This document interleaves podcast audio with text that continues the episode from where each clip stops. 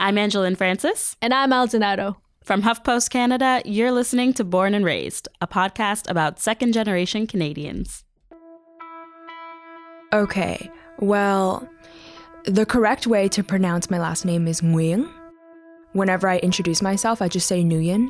This is Carol. She's a filmmaker currently based in Quebec. 20 years, like I said, that I've been speaking this way, it's just been a habit of pronouncing my name as Nguyen instead of Nguyen and Pho instead of Pho. The two most common words in Vietnamese, Nguyen and Pho, that everyone asks me to pronounce, it's just, you know, I'm a little tired of that question how do you pronounce this? So imagine being, you know, a five year old entering kindergarten and everyone's name is on the attendance and the way your teacher pronounces your name is the way it is. Nguyen. And imagine that repeating for 12 years, even more.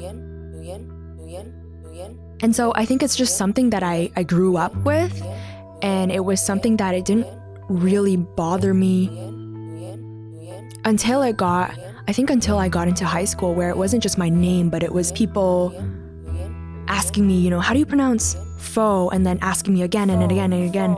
And it felt kind of like a circus. It felt like I was putting on a show.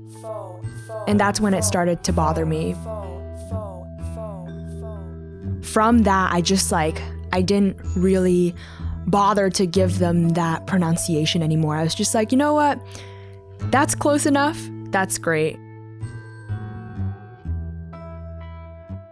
Nowadays, people will correct you if you say pho instead of pho. It wasn't always the case back in the day for the popular noodle soup. Like, it's been pho for so long without question. Yeah, and I've seen my fair share of restaurant name puns playing off of that, like phenomenon or good for you. Which is interesting.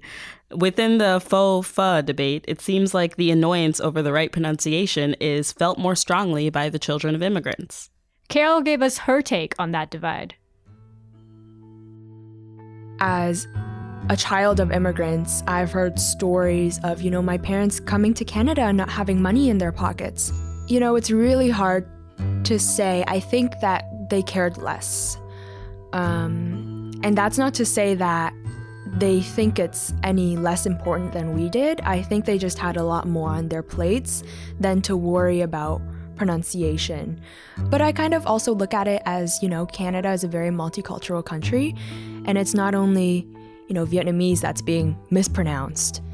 It's, you know, many cultures, many languages that have to, many people that have to deal with this.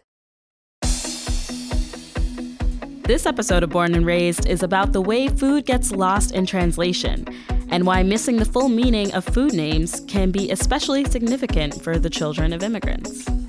We're exploring language and cuisine, two of the major things that connect second generation Canadians to their heritage. But when our links to language are less than exact, how does this affect our understanding of food? Let's dig in. See, this topic is interesting for me because I'm Jamaican, so our most of our food it's all in english like it's patois it's english but more or less there's no real language barrier or a lot of difficulty pronouncing things but for me i know when i try and go to like another restaurant from a different cuisine I'll want to order some food and, and try something new, but then I have no idea what the menu says or what things are because it's a whole other language for me.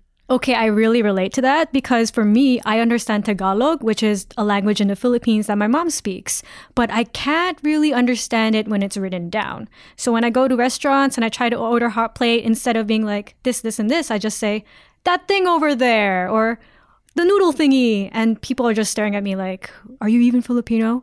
You know? It's like you need to get a lesson from your mom beforehand. Like, exactly. how do you say this? Yeah. Ugh. You know, another thing she does is when I was a kid, uh, she would make dinuguan, which is like this blood stew. And instead of pre- presenting it as a blood stew, she'd be like, this is chocolate stew because it's a rich, deep brown. And this was a lie perpetuated by, if not all, most of the Filipino people I knew Yeah, growing yeah, up. yeah, yeah, All my friends, and oh my gosh, it must be like finding out about Santa Claus when you realize, oh, Exactly. oh no, It's a lie. They're deceiving us and they're all in on it. They don't even tell each other, but it's just it's a conspiracy. I'm telling you. yeah, yeah. All of my Filipino friends, even today, they still say like, oh yeah, that chocolate, that chocolate thing. The thing is, it works, right? Because the literal translation, like, is pig blood stew. A kid is not going to slurp on pig blood stew if they grew up in Canada, but tell them it's chocolate, they're in. Okay, so I'll try that one day, uh, but I know that's not on the menu for today. So what are we serving up right now? We're serving up a real meaty one. Well, actually, a fake meaty one. We're going to talk to Adam Chen. He's a grad student in journalism whose love for stinky, or rather smelly tofu, has brought him closer to his father's Taiwanese side of the family. When you smell it, it hits you. However, if you've never smelt it before, you're immediately going to be suspicious that there is a garbage dump that just landed on top of a tofu stand. I used to live in Taiwan for several years where I opened a chain of smoothie restaurants and ate a lot of stinky tofu. Growing up here, it was a bit special for me because my dad was uh, born and raised in Taiwan, but my mom was born and raised here. So my mom came from a fifth generation Canadian family. So, for the most part, my mom would make something I'd say like 75% Canadian esque food, 25% more Chinese food. For a lot of people on my dad's side of the family, they weren't necessarily planning to come to Canada and had been, you know, learning English for a long time and like, you know, building up to it. It was a situation that kind of happened and all of a sudden they were here and they had to try and learn English, but they were already like, you know, in their mid 30s, uh, 40s, and it's it's hard to pick up a language at that time, you know? For me, growing up being born and raised here, it was always a little bit difficult to communicate with them because I didn't speak Taiwanese, like my mom didn't teach me Taiwanese or Chinese. So I had a hard time communicating with them in a way in which probably put them at ease or that they felt comfortable. Aside from language, there was another aspect of his culture that Adam didn't really understand stinky tofu. It's tofu that's brined until it ferments, and it has a distinct odor. Ugh, stinky tofu does not smell good. It smells. It has a strong smell. It will like seep into your soul, or at least your clothes. Some sort of like rancid vinegar smoke. As a vegetarian, there's not a lot you can eat in the night markets, and I go to night markets a lot because it's a very convenient late night food to have. So, stinky tofu comes in uh, a variety of different forms, but my favorite is in the deep fried form and it's nice. It's crunchy. Um, when you eat into it, it like has kind of a lightly sour tart flavor, but it's not offensive. It's nothing close to what the smell indicates it might taste like. A friend was the one who first introduced Adam to the dish in Taiwan. Adam realized two things. One, he loved it. And two, stinky tofu was being misunderstood. You know, once I finally learned and understood Chinese a little bit better, I realized it's called chou doufu. Like doufu is tofu, right? Doufu and chou means like smelly, not stinky.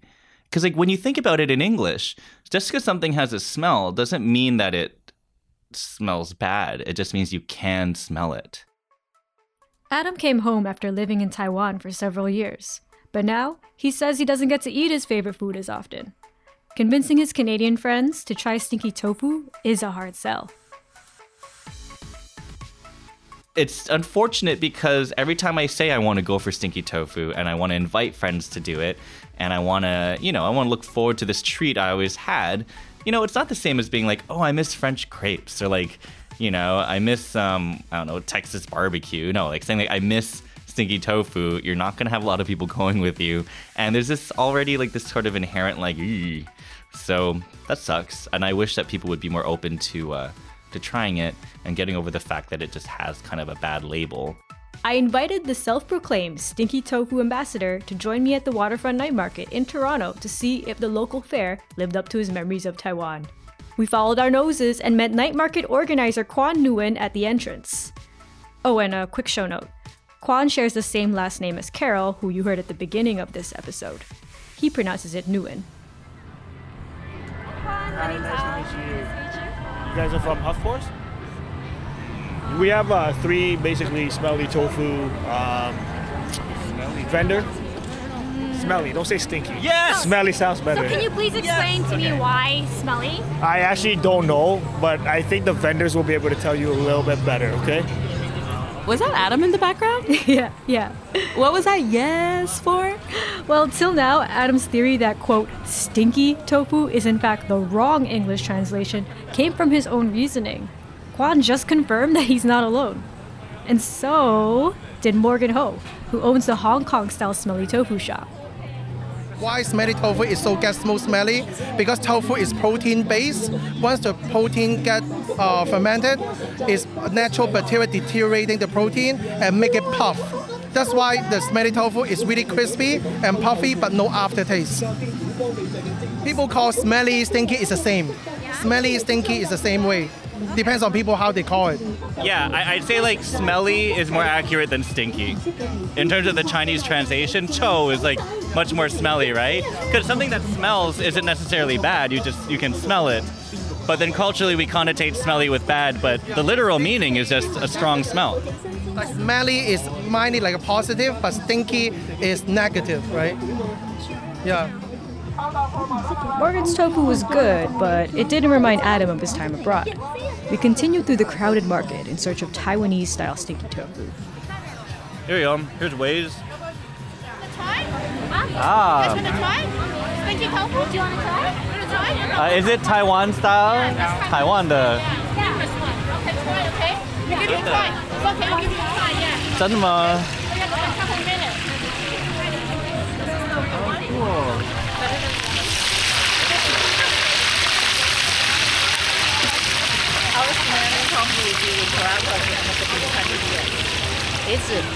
in yeah, the smelly tofu in- is the first one in Toronto. So Wei Smelly Tofu um, has been in Toronto for 20 years. yes, Are you Wei? yeah. This I ask someone if they are first time try. I say you like it. He said, Why the smell is bad, but when I eat it, it's so amazing. This is like the traditional way to have stinky tofu because it's like they clipped open the center, like they, they stuck tongs in it to make space for the garlicky sauce. So it has like, you know, they just squirted the sauce inside of the tofu, and then on the side they have the pickled cabbage and the carrots, which I call uh, pao tai. So now you can have a mix of like spicy garlic and like the pungent flavor of the tofu itself mixed with like um, like the acidic kind of fermented flavor of the cabbage and it's just like a giant mixture of pleasure in my mouth so i'm excited to give it a go and obviously it's very crispy too so you can tell it's pretty legit um, hold on it's pretty hot hmm. i'm gonna need a second with this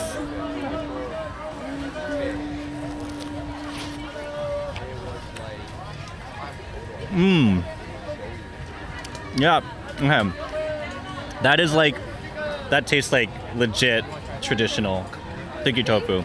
Yeah, it's good. That, yeah, I'm happy with this and I will finish this up and you can't have any.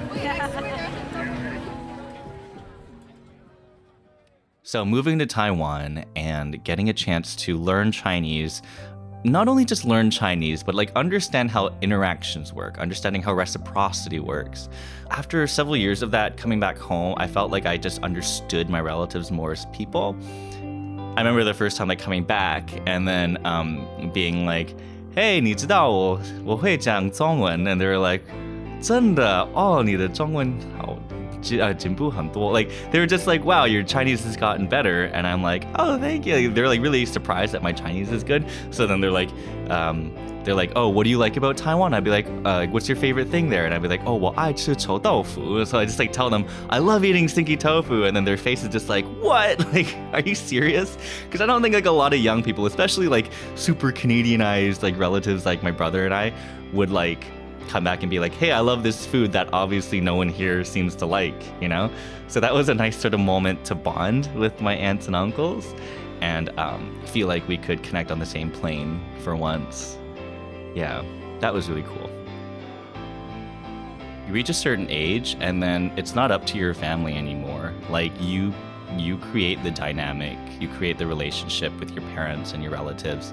It's like they're not like if they haven't done it to this point, they're not going to do it. So if you want it, you make that happen or be okay with it not being like that.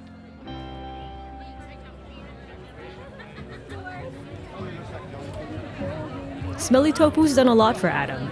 It's helped him communicate with his family in a way he never expected. But if you're still on the fence about trying the dish, he has some advice. Try it with an open mind and a closed nose.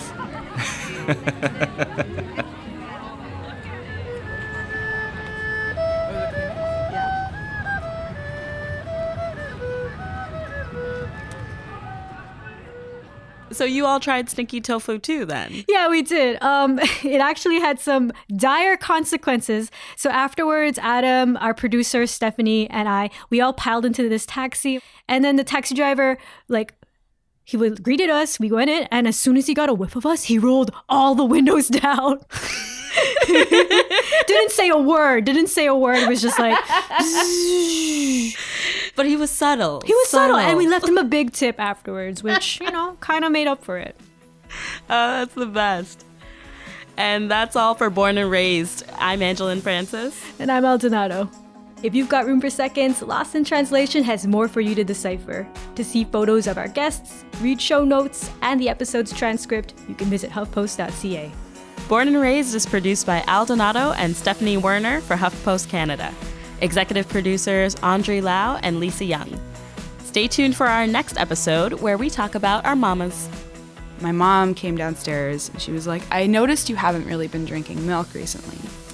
It's kind of like, oh God, busted. I've been vegan for like four minutes and my mom's already caught me. Until our next episode, thanks for listening. Stay hungry.